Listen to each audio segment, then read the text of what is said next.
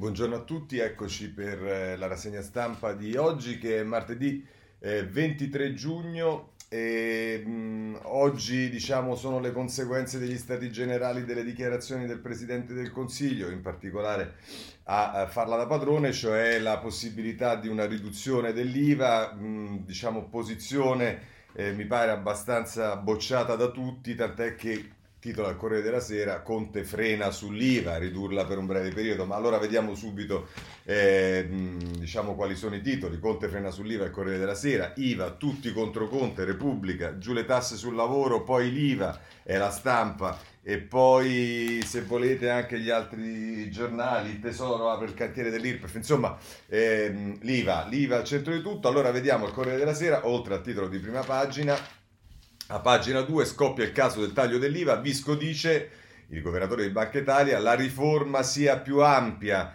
E nel taglio basso c'è Lorenzo Salvia che intervista il sottosegretario all'economia Baretta del PD, la vera svolta un calo dell'IRPEF così potremo dare la spinta ai consumi.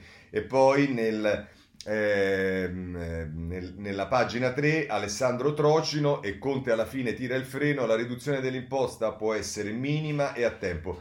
Il rischio è che non ci siano i voti per il nuovo scostamento di eh, bilancio al eh, Senato. Eh, questo è quello che dice ehm, il Corriere della Sera, se volete, eh, proprio a specchio questa, questa, questa mattina i giornali principali, il Corriere della Sera, pagine eh, 2-3 all'IVA e così anche Repubblica, taglio IVA operazione in due tranche, no di Banca Italia, riformare il fisco, è Roberto Petrini che scrive sulla pagina 2, il governatore Visco dice non si può procedere eh, imposta per imposta, ma Conte insiste sull'idea di una riduzione temporanea delle aliquote per spingere gli acquisti all'uso delle carte di credito, prima il turismo, poi altri settori, ma appunto la, cate- la catela del tesoro. E se volete c'è un'intervista a Tabellini, che come sapete è un economista della Bocconi, che dice il calo ha senso ma solo per un certo periodo, poi in futuro andrà alzata.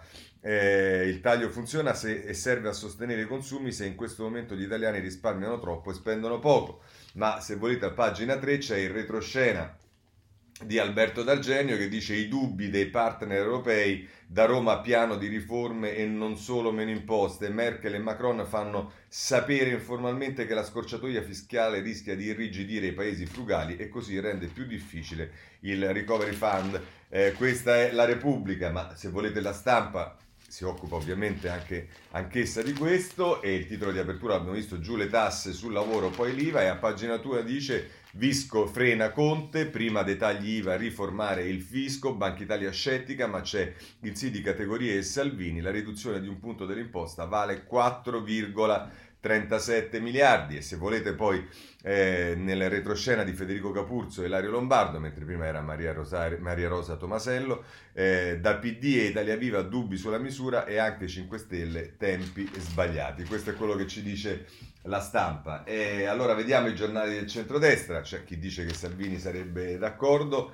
eh, non sembrerebbe che sia così per il giornale di Sallusti. Visco smonta il blef dell'IVA, va riformato tutto il fisco. È Gian Maria De Francesco che scrive sulla pagina 3 del giornale. Per il governatore di Banca Italia non serve procedere con una sola imposta, ora il piano della crescita.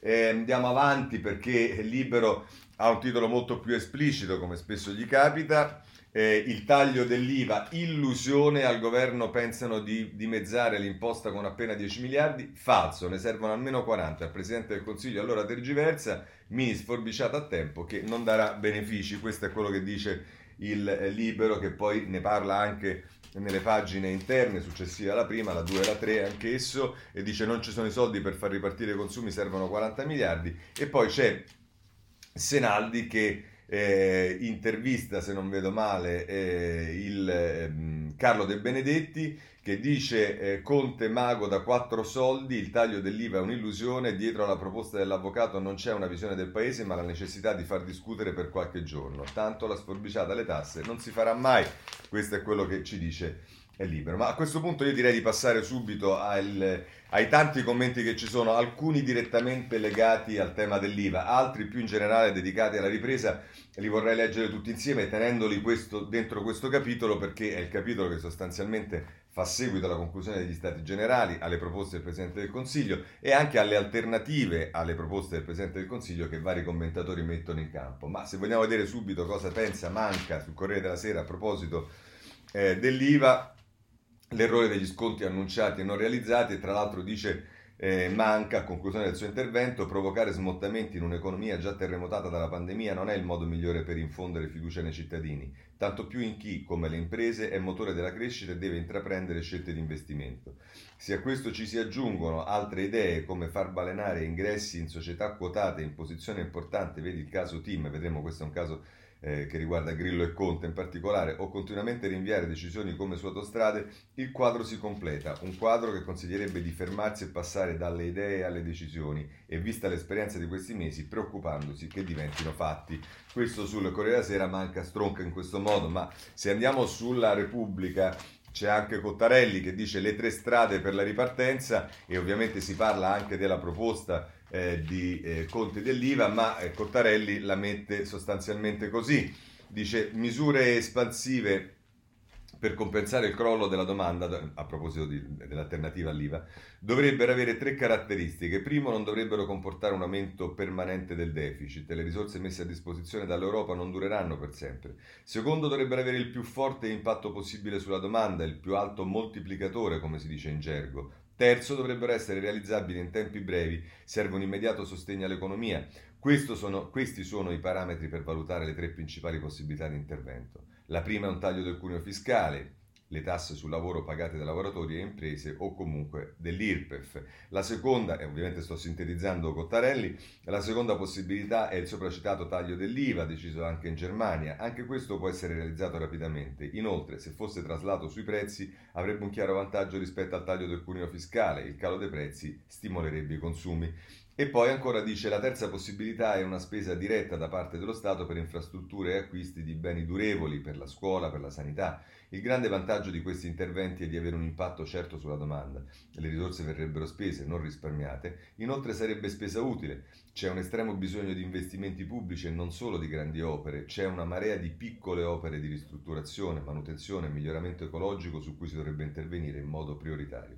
E conclude Cottarelli. E quindi la cosa migliore sarebbe puntare su un'accelerazione degli investimenti pubblici e altra spesa diretta da parte della pubblica amministrazione, perché questo avrebbe un impatto più sicuro sulla domanda.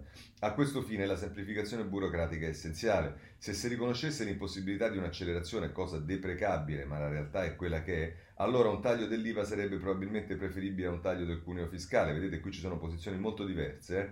pur necessario nel medio termine, a condizione che fosse sufficientemente ampio e che ci fosse almeno un accordo con le rappresentanze del commercio per incoraggiare il passaggio sui prezzi, eh, eh, sul, il passaggio sui prezzi del, ta, del, taglio dell'IVA, cosa che, come ho detto, non si può dare per scontata. Cioè, dice Cottarelli, il fatto che si abbassa l'IVA non è detto che poi questo faccia abbassare i prezzi al consumo. Eh, come vedete, mh, Cottarelli non è particolarmente spinto sul tema della...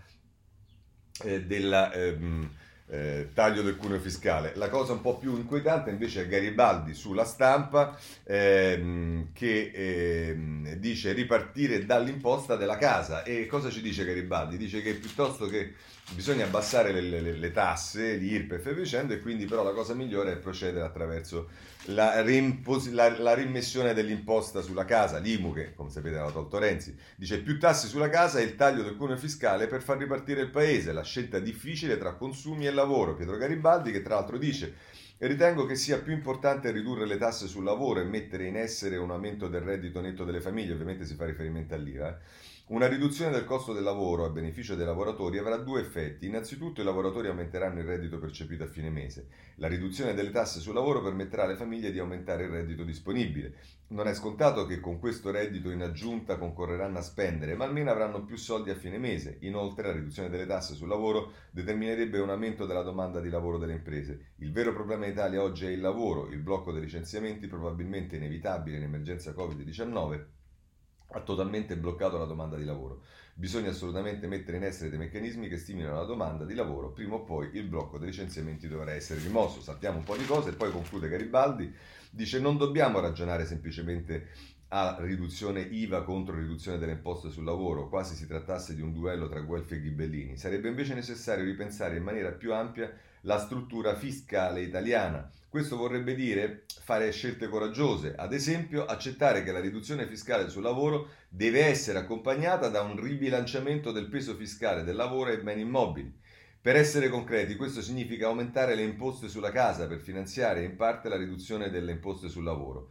In una definizione di questo tipo i partner europei potrebbero forse vederci, venirci incontro e accettare che la riduzione delle imposte assomiglia a una vera riforma. Bah, questa è la proposta che fa Garibaldi sulla stampa e vabbè, per do- dovere di cronaca la ehm, mettiamo nel conto. Eh, c'è poi Balduzzi sul eh, messaggero a pagina 16, Paolo Balduzzi che comincia in prima pagina, per la crescita non servono mezze misure e fa un ragionamento interessante Balduzzi, non possiamo tutto leggerlo perché è molto lungo, ma che eh, tra l'altro eh, dice, facendo riferimento anche agli stati generali, che gli stati generali voluti dal governo si siano quindi conclusi con proposte non irrilevanti dal punto di vista quantitativo, ma del tutto temporanee, per non dire estemporanee, costituisce una grande delusione, perché è proprio nei periodi più critici che la popolazione è anche psicologicamente più pronta ad affrontare grossi cambiamenti, perché mai come oggi ci sono le risorse e gli strumenti per tentare misure mai tentate prima.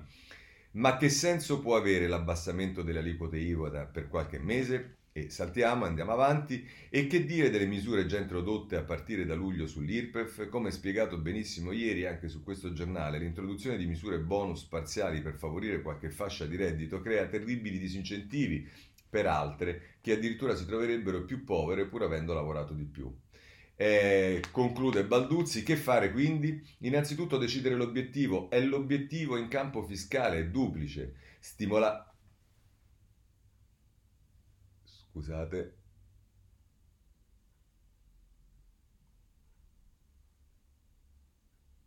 Chiedo scusa, c'è avuto un piccolo problema.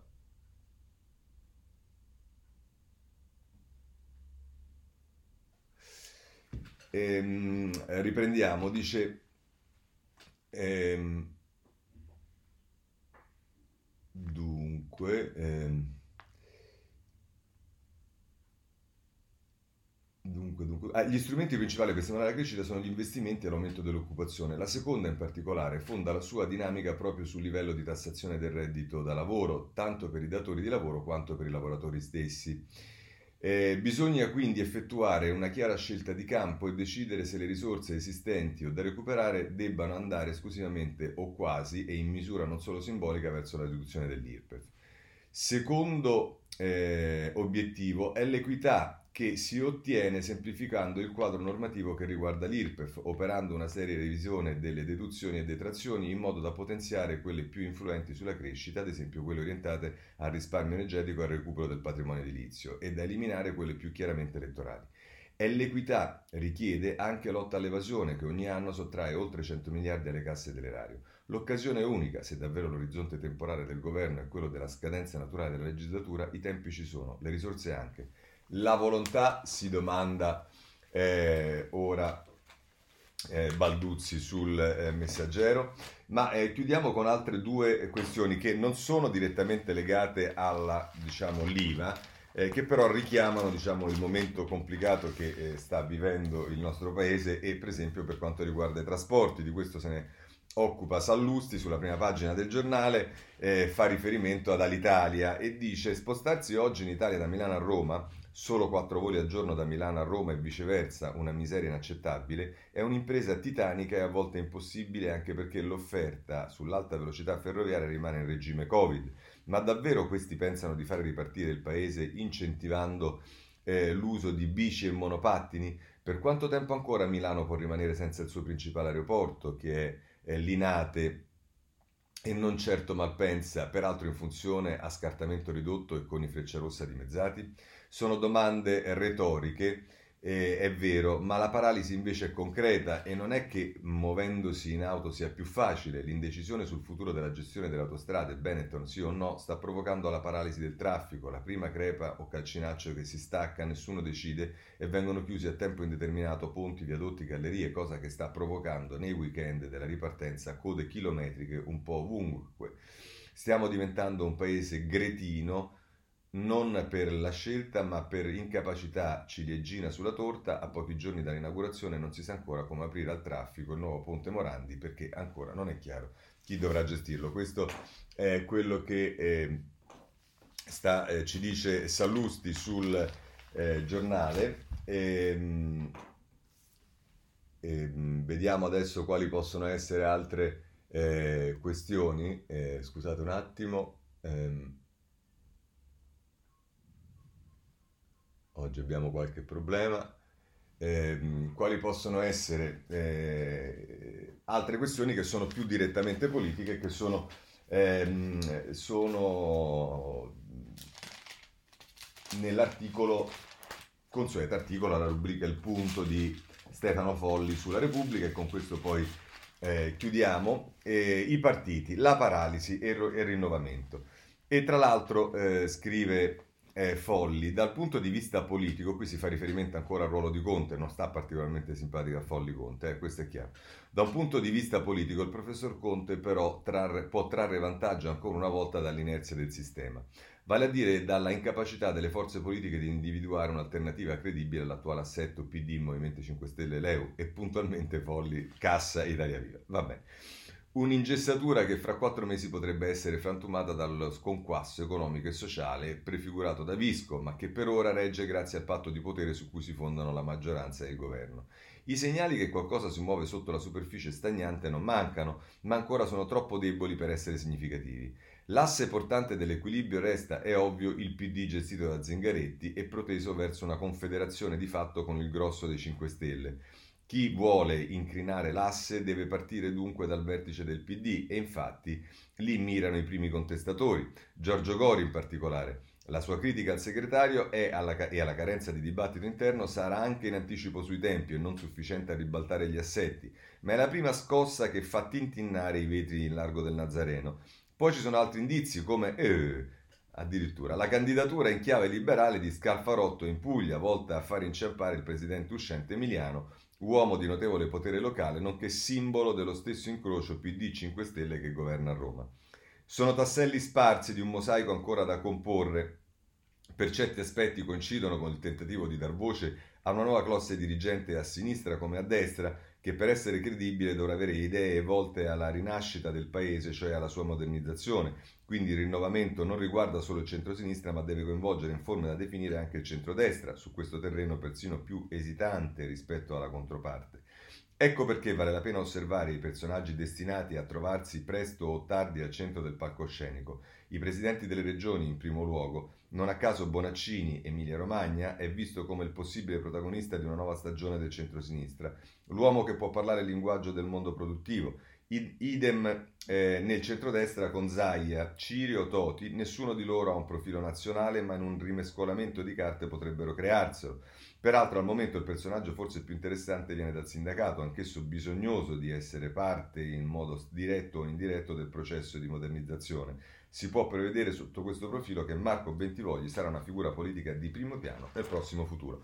E questo ne siamo sicuri e a proposito, visto che ci siamo di eh, Bentivogli, voglio eh, segnalarvi eh, su ehm, eh, Bentivogli, il riformista, eh, a pagina 6 c'è Giuliano Cazzola che fa un ritratto di eh, anzi sulla prima pagina del riformista, la polemica, la CISL lo fermi, eh, Bentivogli cavallo di razza e Giuliano Cazzola che dice non lasciatelo andare via eh, dalla CISL, ma mi pare che eh, già abbia deciso di andarsene. Bentivogli, cavallo di razza, tocca alla CISL fermarlo. Il prestigio di un leader si misura sulle, su, dalle sue vittorie. Lui ha vinto diverse battaglie, tra cui quella di Pomigliano d'Arco, e ha saputo parlare al paese. È l'erede di Pier Carniti, che peccato perderlo. Questo ci dice eh, sulla, ehm, sul riformista Cazzola. E se voi sapete che volete sapere cosa pensa il, il, diretto interessato Bentivogli e in particolare il tema di Pomigliano è Luciano Capone che ha un colloquio con lui, le scuse mancanti di dieci anni dopo Pomigliano, politici, sindacati, media e il referendum rimosso,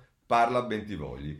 È sul foglio in prima pagina e poi nella pagina 4, nella pagina eh, finale del, eh, del, foglio e così abbiamo eh, chiuso e tracciato anche il tema ehm, del, eh, di Bentivogli dentro questo eh, coda dell'articolo di eh, Folli sulla eh, Repubblica e sullo stato dell'arte dal punto di vista eh, politico, ma arriveremo poi a vedere a proposito delle alleanze, c'è anche eh, cose interessanti che ci sono sui giornali. Passiamo però adesso a quello che avete sentito accennare eh, e cioè alla vicenda eh, Stato, imprese, lo Stato che deve rientrare eh, dentro le imprese. Insomma, anche qui tutti i giornali danno la notizia, lo fa il Corriere della Sera, Economia e Politica, Grillo lancia l'assalto dello Stato alle telecomunicazioni con l'appoggio del Premier ed è France- Federico De Rosa che ne parla, far crescere cassa depositi e prestiti in team, Conte dice idea buone, a critiche dal PD prosegue il dialogo su autostrade.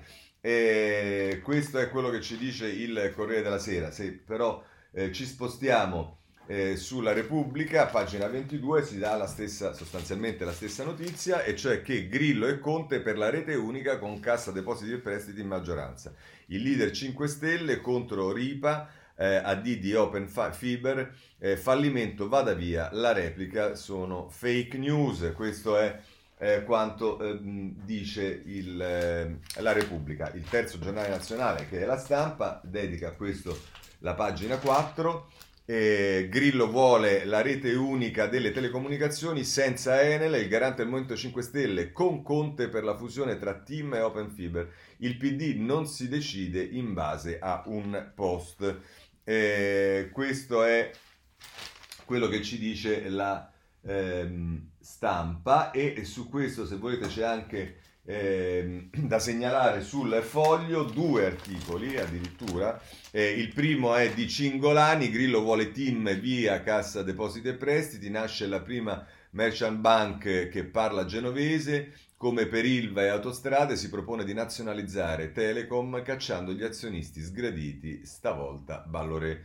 Bolloré. E rete unica mercato morto, questo è Cingolani e poi invece nel taglio basso c'è Stagnaro che dice la rete di Grillo guai, il comico propone la statalizzazione di Team e la fine di Open Fiber perché è un pessimo segnale agli investitori. Se siete interessati trovate tutto questo direttamente sul ehm, foglio. E mh, per passare a un altro argomento prima di ehm, andare al tema politico delle regionali vorrei segnalarvi a proposito di banche, la prima pagina del eh, Corriere della Sera che eh, lancia un'intervista con Erria, servo, con il presidente del Consiglio di Vigilanza della BCE, Banche Italia allineate alla UE. Erria dice servono aggregazioni bancarie. Con la crisi il sistema bancario sta agendo da ammortizzatore. Una lunga intervista, poi prosegue nelle pagine 2 e 3. La pandemia comprimerà ancora reddi- la redditività, è utile che le banche valutino nuove aggregazioni.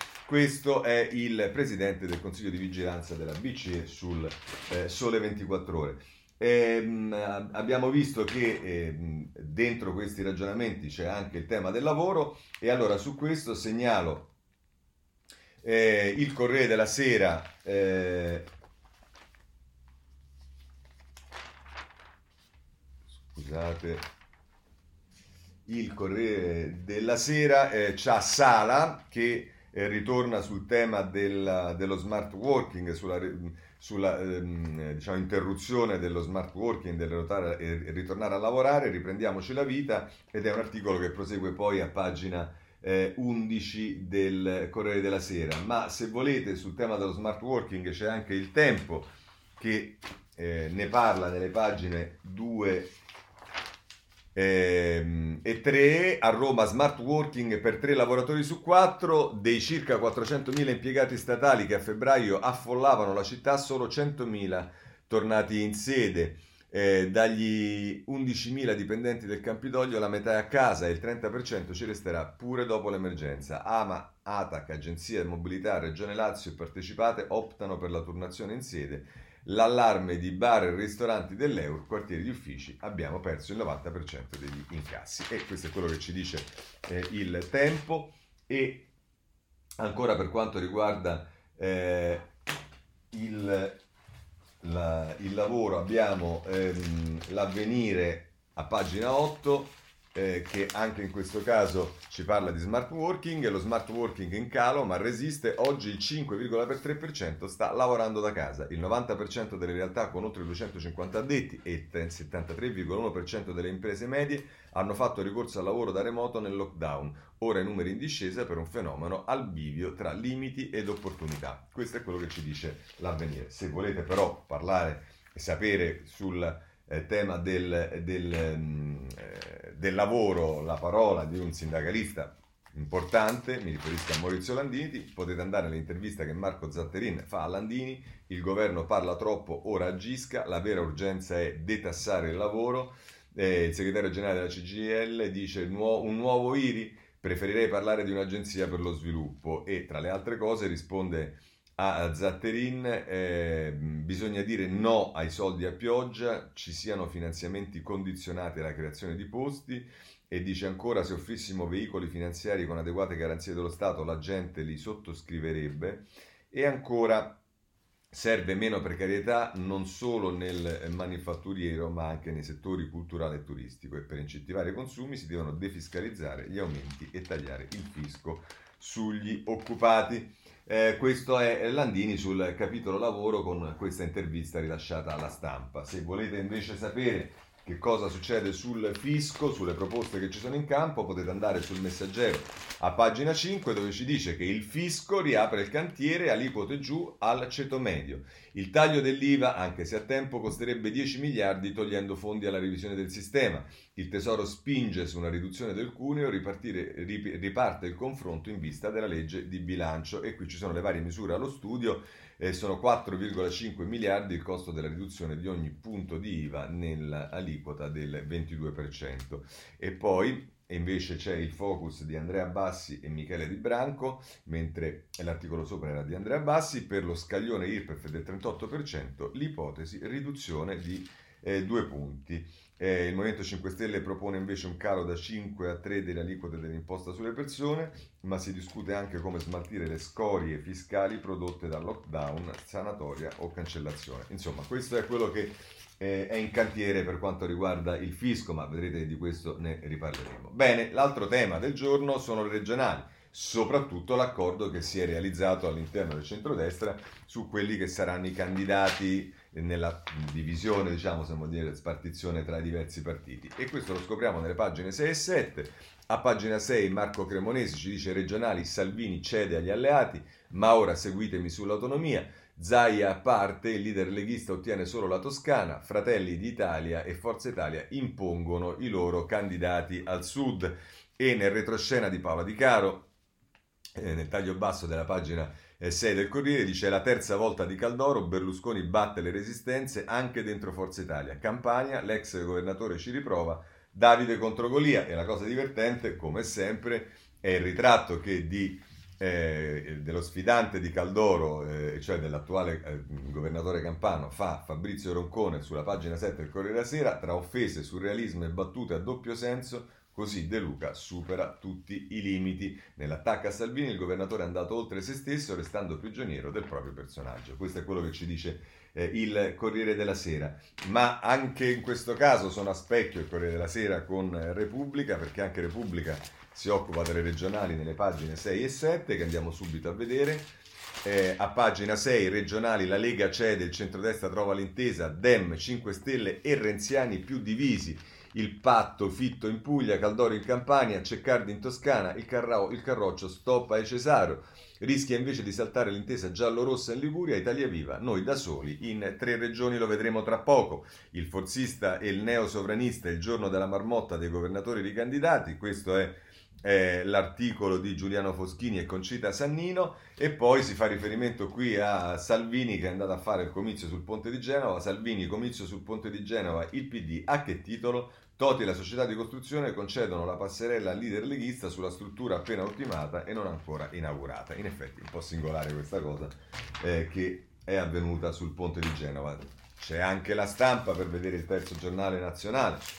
Su questo e a pagina 6 ci si dice che la Lega cede alla campagna ma sceglie i sindaci per il eh, sud e anche qui si parla della passerella di, ehm, di, Salvini. Ma stiamo arrivando alle cose che ci interessano più direttamente. È chiaro che non possiamo non vedere cosa dice un giornale di destra sull'accordo che c'è stato eh, sul, sulle regionali nel centrodestra. Vediamo come la mette il giornale di Sallusti. Il centrodestra trova l'intesa, ok ai candidati alle regionali. Salvini rinuncia a un suo uomo al sud, ma sceglierà i nomi in molte città, da Reggio Calabria a Matera. Eh, questo ci dice il giornale. Ma come sapete, ieri l'abbiamo letto. In Puglia si è candidato Ivan Scalfarotto che oggi è intervistato eh, sul riformista E nella pagina eh, che adesso vi trovo subito, che è la pagina 6 ed è intervistato da Aldo Torchiaro, dice io guastatore mi candido contro il populismo. La decisione di correre per le regionali in Puglia, sostenuto da Calenda e Bonino, Emiliano rappresenta, dice, dice Scalfarotto, una, un'altra linea rispetto alla nostra Italia Viva. Pensa a un'alleanza organica con il Movimento 5 Stelle. E poi a proposito della sua posizione al governo, dice Scalfarotto, le mie dimissioni sono ancora valide a disposizione del mio partito. Durante la pandemia si è valutato di congelarle, con Di Maio non c'è stato dialogo, mi ha dato deleghe depotenziate.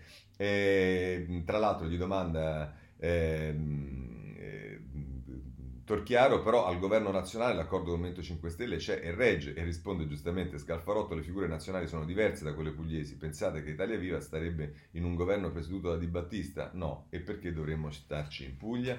E insomma poi gli chiede per concludere l'intervista il primo appuntamento e dice Scalfarotto la campagna sarà lanciata il 4 luglio con appuntamenti che potrete seguire nel, nel, eh, nel continuo aggiornamento sul sito www www.ivanperlapuglia.it. Questo tra l'altro eh, sul riformista a proposito di ehm, Scalfarotto, ma eh, se volete eh, c'è anche il messaggero a pagina 7 che fa riferimento eh, alla posizione non solo emiliana del, eh, dei renziani e nel retroscena di Simone Canettieri che è titolato E i renziani corrono da soli anche in Veneto e Liguria, cresce lo scontro con i Dem, dice una partita di specchi, una, scrive Canettieri, da una parte c'è il centrodestra che chiude sui candidati governatori alle regionali, con Salvini che per ben due volte fa due passi indietro, va bene, dall'altra ci sono le forze che sostengono il governo che continuano ad andare in ordine sparso, in particolare Italia Viva, la creatura di Renzi, in direzione ostinata e contraria. E così dopo lo strappo in Puglia con l'annuncio del sottosegretario agli esteri Ivan Scalfarotto, pronto a correre da solo, pronto ormai già sta correndo, e con i gran rifiuti in Liguria e Veneto, anche in queste due regioni Italia Viva non presenterà con PD e Movimento 5 Stelle non si presenterà con PD e Movimento 5 Stelle, preferendo così il mini polo con azione di Carlo Calenda e più Europa. Se in Veneto la partita sembra comunque già chiusa vista la popolarità del governatore uscente, il leghista Luca Zaia, discorso diverso vale in Liguria. Qui c'è da contendere la poltrona al presidente Giovanni Toti di Cambiamo, ma i renziani hanno già fatto sapere di non essere interessati ad accodarsi agli alleati di governo. Ecco appunto, cioè, questa è una notizia che non è molto una notizia perché è stato chiarito fin dall'inizio che noi ritenevamo indispensabile per impedire a Salvini pieni poteri di fare un governo nazionale con i 5 Stelle, ma che questo non aveva nessuna declinazione naturale invece con eh, tutto il resto degli appuntamenti. D'altra parte non è stato così in tutte le amministrative eh, che ci sono state, dove magari non ci siamo presentati perché eravamo appena nati, ma certamente non ci siamo alleati. Vedi per esempio eh, l'Umbria, ma invece non è così per il Partito Democratico e abbiamo il vice segretario del Partito Democratico Orlando che è intervistato a pagina 12 dell'Avvenire che ci dice con i 5 Stelle alleanze anche locali. L'appello del vice segretario Dem non c'è alternativa, lo dico anche a Renzi. Ecco, ci dispiace, caro Andrea, ma invece noi pensiamo che l'alternativa ci sia e magari sarà anche un'alternativa che potrà eh, prendere corpo anche dai risultati che ci aspettiamo saranno eh, positivi eh, in queste esperienze amministrative dove ci candidiamo con eh, altri partiti dell'area riformista perché io personalmente sono convinto che lo spazio per un'area riformista, liberale, democratica, ambientalista che eh, diciamo sia eh, equidistante dai poli sovranisti e dai poli populisti invece sia enorme e forse è il caso che qualcuno si metta a costruirlo e anche a rafforzarlo. Bene, andiamo adesso ad altre questioni, tanto per capire quali sono i rapporti anche a livello nazionale con eh, il Movimento 5 Stelle, perché a pagina 8 di Repubblica la notizia è che Migranti, il catenaccio 5 Stelle. Modifiche solo dopo l'estate, ma PD, Leo e Italia Viva non vogliono aspettare, c'è l'accordo su SPRAR e protezioni speciali. Alessandra Zenitti ci dà questa eh, informazione che riguarda il decreto sicurezza, ma se volete la stessa informazione la trovate anche sulla stampa, pagina 7 e che ci dice decreti sicurezza fumata nera, 5 Stelle bloccano le modifiche, PD, Leo, Italia Viva chiedono un intervento immediato, i grillini no dopo l'estate. Ehm, eh, vediamo ancora a proposito di questo invece che cosa sta avvenendo nel frattempo che si discute sui decreti di sicurezza eh, sui migranti è il, eh, l'avvenire che ce ne parla nelle pagine 4 e 5 No, ovviamente ho sbagliato, adesso vedremo quali pagine sono effettivamente. Eh, forse sono le pagine 2 e 3, vediamo un attimo. Eh. sono le pagine 4 e 5. I nuovi naufragi e i barconi dimenticati nel Mediterraneo si continua a morire, alcuni pescatori hanno soccorso 19 migranti, molti sarebbero annegati, i superstiti sono stati rinchiusi in una prigione clandestina, nessuno potrà interrogarli, in mare torna la Ocean Viking.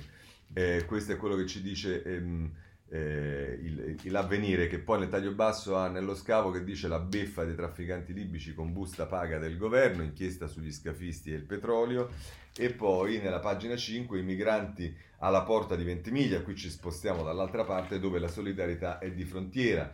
Viaggio dentro la terra di mezzo che separa Italia e Francia, parlano operatori e volontari, avvocati per i diritti umani e figure simbolo di umanità senza barbarie. Eh, questo è quello che ci dice l'avvenire a proposito dei eh, decreti sicurezza, ma da, tra le altre cose c'è anche il decreto semplificazione, ce ne parla il messaggero eh, a pagina 2 che ci dice in particolare che eh, ehm, decreto legge semplificazioni, arrivano i paletti per abuso d'ufficio e danni erariali. I funzionari potranno essere perseguiti penalmente solo se la violazione è grave e manifesta. E poi molti più limiti agli interventi della Corte dei Conti nei risarcimenti se sono state seguite le procedure. Queste sono le indicazioni del decreto semplificazioni e se volete c'è anche il Sole 24 ore che eh, fa riferimento a pagina 6 al lavoro si sta facendo su questo decreto e eh, in particolare appalti senza gare fino a 5 milioni, codice congelato ma niente raffica di commissari. Decreto semplificazioni, Palazzo Chigi punta a un'ampia liberalizzazione per opere piccole e medie, deroghe e corsie veloci senza smantellare tutto. Eh, questo per quanto riguarda il eh, decreto eh, semplificazione, ma eh, se volete a questo punto pensando al decreto invece ehm, eh, che è attualmente in discussione alla Camera, cosiddetto decreto rilancio, c'è tutto il tema dell'eco bonus e anche su questo è il Corriere della Sera che dà ampio spazio, eco bonus al 110%, partenza da luglio al buio, gli incentivi scattano fra otto giorni, ma non ci sono chiarimenti né del percorso parlamentare né dei provvedimenti attuativi previsti. E per quanto riguarda le risorse, dice all'esame del MEF le norme che allungano la durata degli interventi al 2022 e che allargano le seconde case e alberghi. Il nodo credito d'imposta, eh, questo dice il, il 24 dice chiarimenti necessari sulle classi energetiche, sulle, sui materiali da usare e sui prezzari, si farà il portale unico. Questo è quello che dice il Sole 24 ore a proposito dell'eco bonus. Ma ehm, ehm, rispetto al ponte di Genova abbiamo già detto quello che la, la passerella di eh, di Salvini, ma se volete, eh, diciamo, eh, il tema che al di là di tutto c'è, ce lo dice Pasquale Napolitano sul giornale, Genova, ponte pronto ma già bloccato, con l'audio impossibile se il governo non decide sulle concessioni e Conte cade dalle nuvole, questo è quello che ci dice il, il giornale. Ma allora, sempre dal giornale, diamo spazio a quelle che sono le proposte del centrodestra nell'incontro che farà con il, con il eh, Presidente del Consiglio, scenari politici, la ripresa difficile. E Anna Maria Greco ci dice infrastrutture, fisco e giustizia, ecco il piano di Forza Italia per la ripresa, pronte le proposte che saranno presentate al Premier e Tajani dice aiutiamo il Paese, niente accordi con il governo. Questo per chiudere il quadro per quanto riguarda eh, il tema eh, delle proposte, il rapporto col governo e, e, via dicendo. C'è un tema che ovviamente è tuttora aperto e c'è quello della giustizia e su questo va segnalato innanzitutto il Corriere della Sera che si occupa di tutto quello che sta presso alle vicende Palamara e lo fa nelle pagine 18 e 19. A pagina 18 sanzioni disciplinari in arrivo per i magistrati del caso Palamara, verifiche del CSM su chi ha ottenuto gli incarichi. L'ex presidente dell'Associazione Nazionale dei Magistrati dice impugno l'espulsione, cioè Palamara. Eh, e sotto c'è un'intervista, questa è, Virginia Piccolillo che scrive sul eh, Corriere della Sera e che eh, invece ehm, eh, pubblica nel taglio basso un intervento dell'ex vicepresidente del Consiglio Superiore della Magistratura e se volete anche ministro, se non sbaglio, degli interni democristiano, Virginio Rognoni, che dice le mie parole di 11 anni fa contro gruppi e correnti e la sfida di oggi per guadagnare la fiducia l'ex vicepresidente CSM eh, Rognoni, il monito del Presidente della Repubblica è prezioso, dice la nomina di un magistrato in ragione della sua appartenenza non è accettabile. Questo ci dice Virginio Rognoni. Ma eh, segnalo invece Tommaso Labate che eh, cioè, diciamo, la, la, mette sotto il colloquio, dopodiché dice che Ferri gli ha risposto, che ci riferiamo a Cosimo Ferri, che gli ha risposto lui non voleva rilasciare interviste, però il titolo della pagina 19 del Corriere della Sera è Luca sa molto più di quanto ha detto alla NM, dovevano farlo parlare. Ferri, il deputato coinvolto nelle intercettazioni, e dice tra l'altro l'Abate, la verità è che Adesso non c'è Troian che tenga, il pallino è in mano a lui. Resta da vedere se e che cosa Palamara avrà voglia di ricostruire, di dire, di raccontare. Francesco Cossiga, che non l'aveva in grande simpatia, lo chiamava Tonno Palamara. Eh, se fosse vivo oggi il presidente emerito magari avrebbe iniziato a stimarlo e a spingerlo ad andare avanti con le sue picconate. Sa, le sue rivelazioni magari aiuterebbero sia la magistratura che la politica a procedere verso una vera separazione dei poteri. Chissà se lo farà. Certo, le cose che ha iniziato a dire, i nomi che ha iniziato a fare, non serve grandissimo fiuto per capire che no, non siamo neanche all'inizio. E poi dice, questo, riporta come se queste, queste cose avesse dette Ferri, e poi dice la chiacchierata con Cosimo Ferri era iniziata sotto ben altri auspici, il deputato di Italia Viva, il terzo nome del tridente insieme a Palamare e Luca Lotti, finito alle intercettazioni del 2019, all'alba della grande inchiesta i cui rivoli, i cui rivoli stanno mettendo in subbuglio la magistratura usa un tono fermo e cortese per scandire che io interviste non ne faccio e poi mi scusi, ma sto scappando in Commissione Giustizia. Questo Tommaso Labate eh, sul Corriere della Sera, ma se volete ehm, c'è il giornale a pagina 9 che la mette così, Palamara accende i riflettori sul Cavaliere eh, perseguitato dai PM, il magistrato in tv invita ad approfondire il tema dei processi all'ex premier, rincorre, rincorre, ricorrerà contro l'espulsione. Qui c'è chiaramente il giornale che ne fa una lettura eh, di parte, ma andiamo avanti perché c'è il riformista eh, a pagina 2 che eh,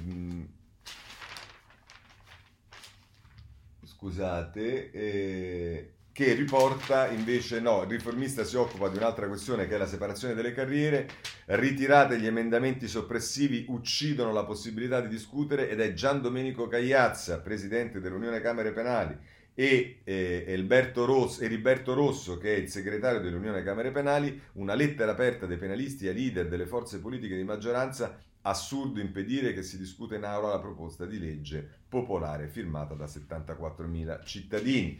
E, mh, questo a proposito della eh, separazione, mentre invece per quanto riguarda Palamara è pagina 5 che se ne occupa il, ehm, eh, il ehm, anzi se ne occupa pagina 4 con un articolo di Fabrizio Cicchisto, il riformista, i PM lo hanno abbandonato per salvare il feudo dal crack e poi c'è Paolo Comi a pagina 5, dice Luca sistema i nostri PM, Messina e gli SOS a Palamara. Nella chat il pressing del procuratore aggiunto eh, Scaminaci, nel mirino quattro nomine, tre al Tribunale di Messina e una a quello di Patti, grazie al lavorio del PM romano, Cavallo e Di Giorgio ebbero il posto.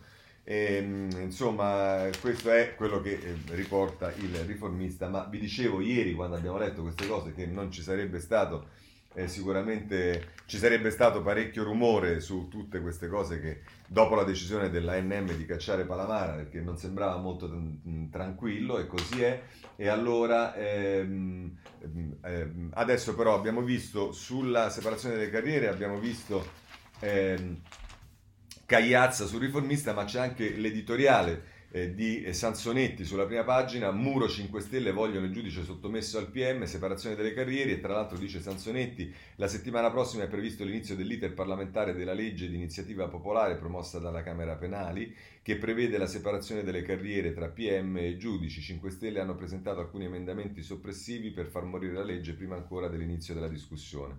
L'obiettivo è impedire che l'Aula discuta la legge della quale stiamo parlando è un provvedimento che serve a dare attuazione all'articolo 111 della Costituzione, quello che descrive il giusto processo, un pilastro fondamentale del nostro Stato di diritto. In quell'articolo si proclama la terzietà del giudice, cioè si stabilisce che il giudice deve essere terzo rispetto alla difesa e all'accusa. Difficile che possa essere terzo se fa parte della stessa corporazione dei PM e se la sua carriera dipende da un CSM nel quale i PM hanno potere pressoché assoluto. È impensabile attuare questo articolo della Costituzione e dunque ristabilire lo Stato di diritto senza separazione delle carriere. Chi si oppone è il partito dei PM, piccolo ma potentissimo. Si oppone per ovvie ragioni. I PM, come ha detto recentemente il professor Sabino Cassese, oggi sono un quarto potere che soverchia lo Stato, lo stesso potere giudiziario e prendere, perderebbero gran parte della loro forza se le carriere fossero separate. Da almeno 25 anni il partito dei PM è in grado di condizionare il potere politico e il Parlamento, ha la sua rappresentanza parlamentare essenzialmente nei gruppi dei 5 Stelle, ma controlla anche gran parte degli altri partiti, nonostante il Paramara Gate, nonostante i disperati appelli al diritto e alla Costituzione del Presidente della Repubblica, c'è la possibilità di uno scatto d'orgoglio del Parlamento, in particolare dei partiti della maggioranza, che finalmente riporti nella legalità la nostra giustizia e freni la sopraffazione dei PM? La speranza è sottile, sottile, ma resiste. Spesse contra spemme, diceva Pannella, e prima di lui Paolo, Paolo di Tarso. Questo sulla riformista, però ehm, eh, su, appunto sulla separazione delle carriere. Ehm, Sansonetti, vorrei segnalare altre due cose sulla giustizia e sono tutte e due sul Corriere della Sera, pagina eh, 28. La prima è eh, Luigi Ferrarella che fa riferimento alla decisione che dovrà prendere la Corte Costituzionale in relazione al agli ergastolani e alle mh, possibilità che sono vietate di eh, avere delle, eh, delle, delle mh, eh, la speranza, come dice Ferrarella, dice le parole pesano sempre, figurarsi se per la prima volta in bocca la Cassazione che sottopone alla consulta la possibile incostituzionalità delle norme che prevedono che un ergastolano per diritti di mafia o voti eh, ad, age- eh, ad agevolare eh, la mafia, eh, pur avviato a un percorso di sicuro ravvedimento, non possa essere ammesso alla deliberazione condizionale qualora non abbia collaborato con la giustizia.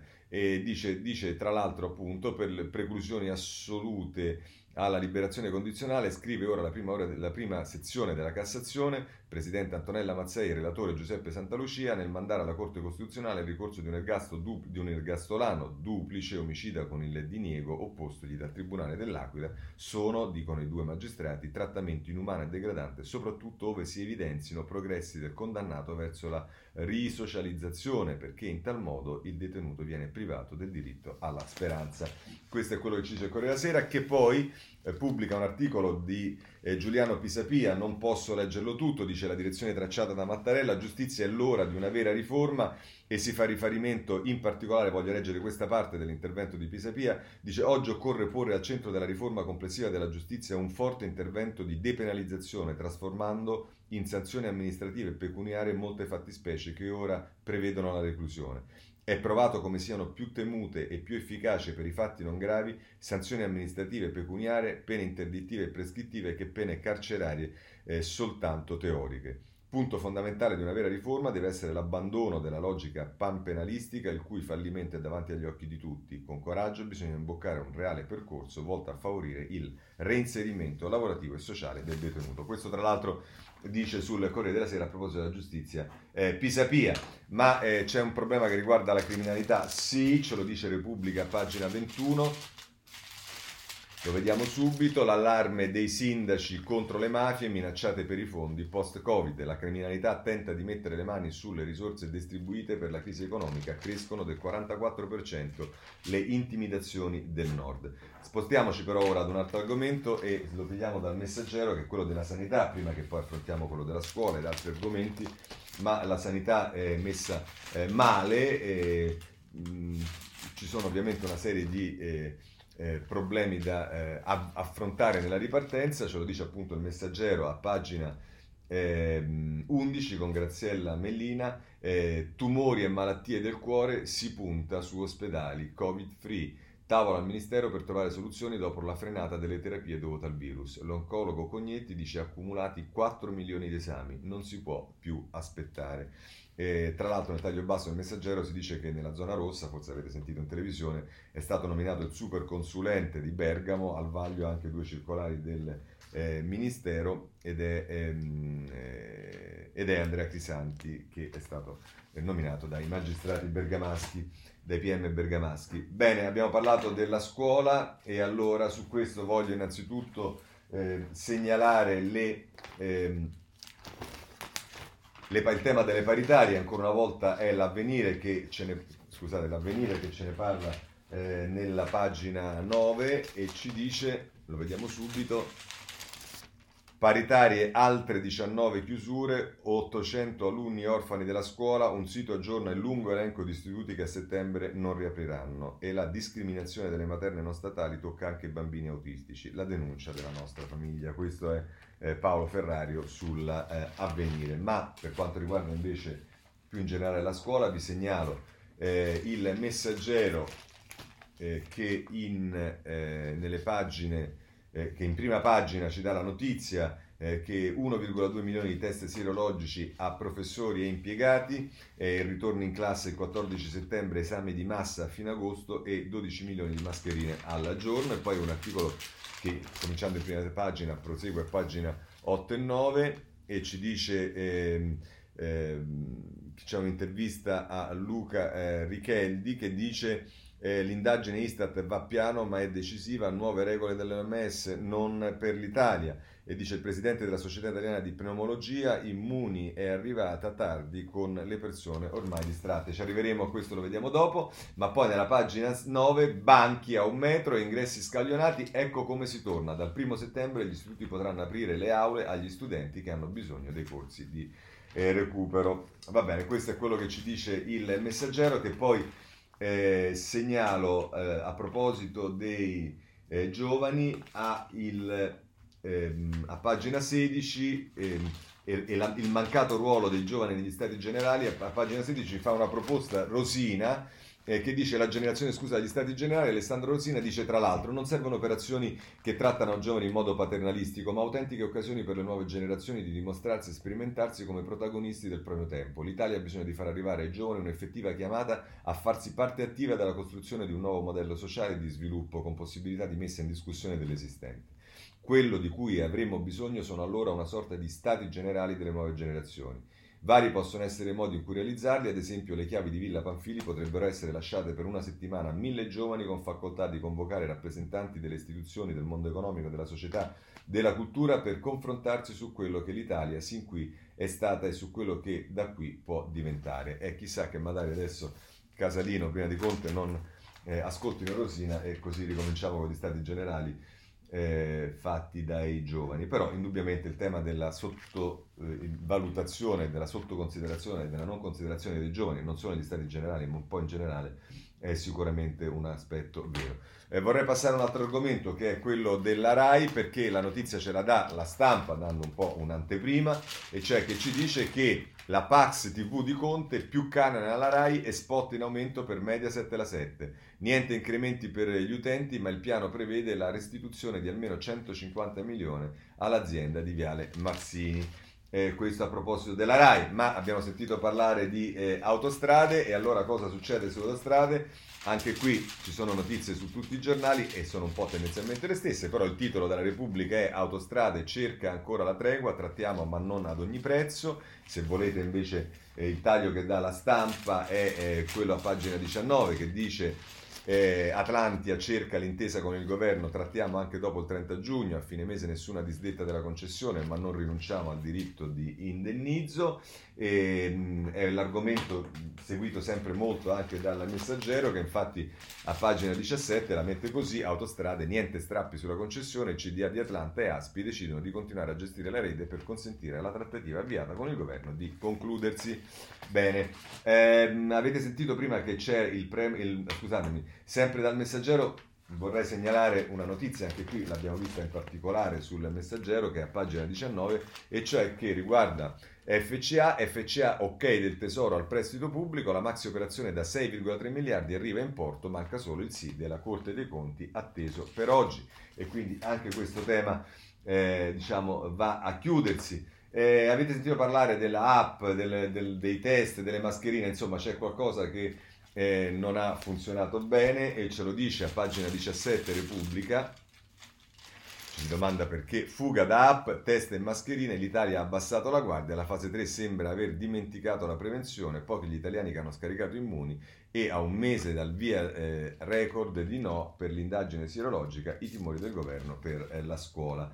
Volete una diciamo, eh, ulteriore eh, posizione su questo, andiamo sulla stampa, pagina 8, che ci dice Covid, il Viminale rafforza i controlli, più multe contro Resse e Movida. E qui c'è tutto il tema dei eh, controlli perché eh, contravvenzioni salate per evitare che i giovani contagino gli anziani, boccia sembramenti uno schiaffo ai morti, insomma eh, le solite cose che leggiamo obiettivamente sui giornali ormai eh, da giorni. Ehm, eh, intanto per quanto riguarda però il virus c'è eh, Locatelli che ci rimette subito tanto perché poi si dice perché non si usa l'app, non si usano le cose e via dicendo, perché tendenzialmente poi quando uno deve capire se effettivamente queste cose servono o meno, io sono convinto che servano, però diciamo gli esperti, gli scienziati non ci danno una particolare utilità. E ovviamente che cosa succede? Che Locatelli, intervistato da Margherita De Bacca, pagina 9 del Corriere della Sera, ci dice il virus è ancora in circolazione, l'Italia corre dei rischi per i tanti casi all'estero. Il professor Locatelli, non siamo fuori dal tunnel,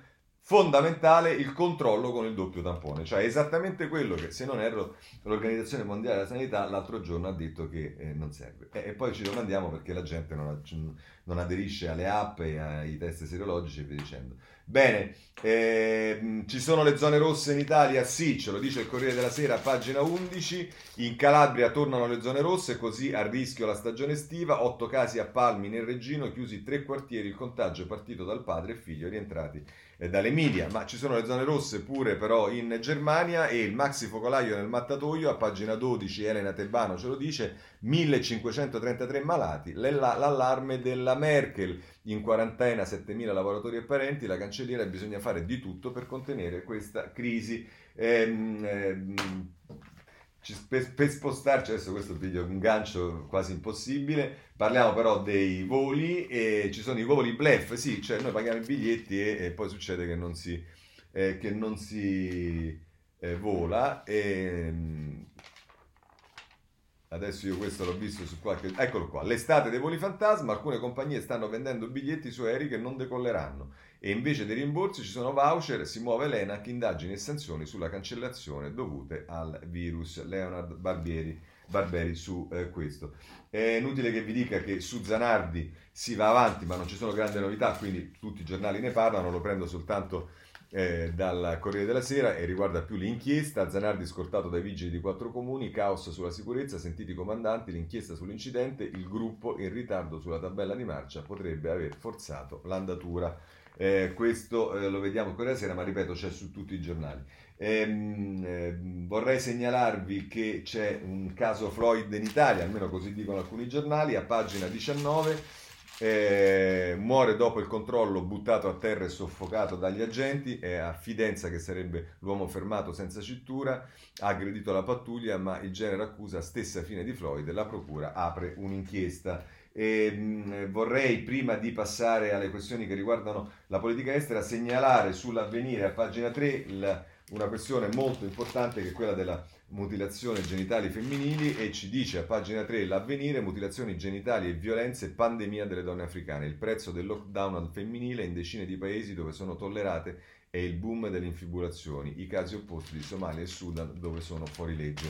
Eh, questo ci dice l'avvenire. Bene, passiamo allora adesso alla politica estera. Eh, rapporti Unione Europea e, e, Cina, pagina 12 della Repubblica, UE Cina, passi avanti sul commercio, van der Leyen, AXI, più investimenti, due ore di summit video tra i leader e i vertici di Bruxelles, ci sono ancora squilibri, l'Europa preoccupata per eh, Hong Kong. E poi c'è un'intervista al direttore del think tank eh, Mercato Institute of China Studies, ehm, che dice ma l'Italia è il vaso di coccio. Ecco, questo per avere una cosa. La Russia, pagina 13 della Repubblica, ci sta il... Ehm, eh, il, ehm, l'intervista all'ex campione che ora è diventato attivista politico Kaspar, Gasparov che dice Putin spia e tiene in scacco anche i ragazzi. È James D'Alessandro che lo intervista e dice ha fatto installare le telecamere a scuola per sapere che cosa dicono gli studenti, i più aggiornati tra la popolazione.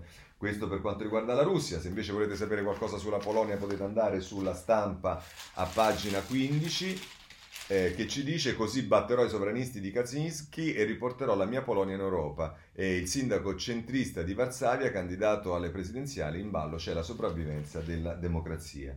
Eh, invece sull'Egitto eh, pagine 16 e 17 della stampa, eh, armi e fiumi di soldi dal Golfo, così Al-Sisi punta a diventare generale del Medio Oriente, l'Egitto sale al nono posto della classifica delle potenze militari pronti a intervenire in Libia e poi c'è l'ex capo di Stato Maggiore eh, della difesa che dice il Cairo cerca di arginare Turchia e Iran. Bene. Cina eh, si mangiano ancora i cani nonostante fossero state promesso che questo non accadeva, ce lo dice il Corriere della Sera a pagina 15, il mercato cinese cani da mangiare chiusi in gabbia, neanche il Covid ferma il festival del solstizio d'estate. E per chiudere con gli USA, Repubblica, pagina eh, 15, eh, il titolo è Teddy scende da cavallo, la rivolta delle statue travolge anche Roosevelt. Ai piedi del presidente un indiano e un nero descritti come popoli soggiogati e inferiori. Bene, con questo è tutto, vi ringrazio e se volete ci sentiamo domani.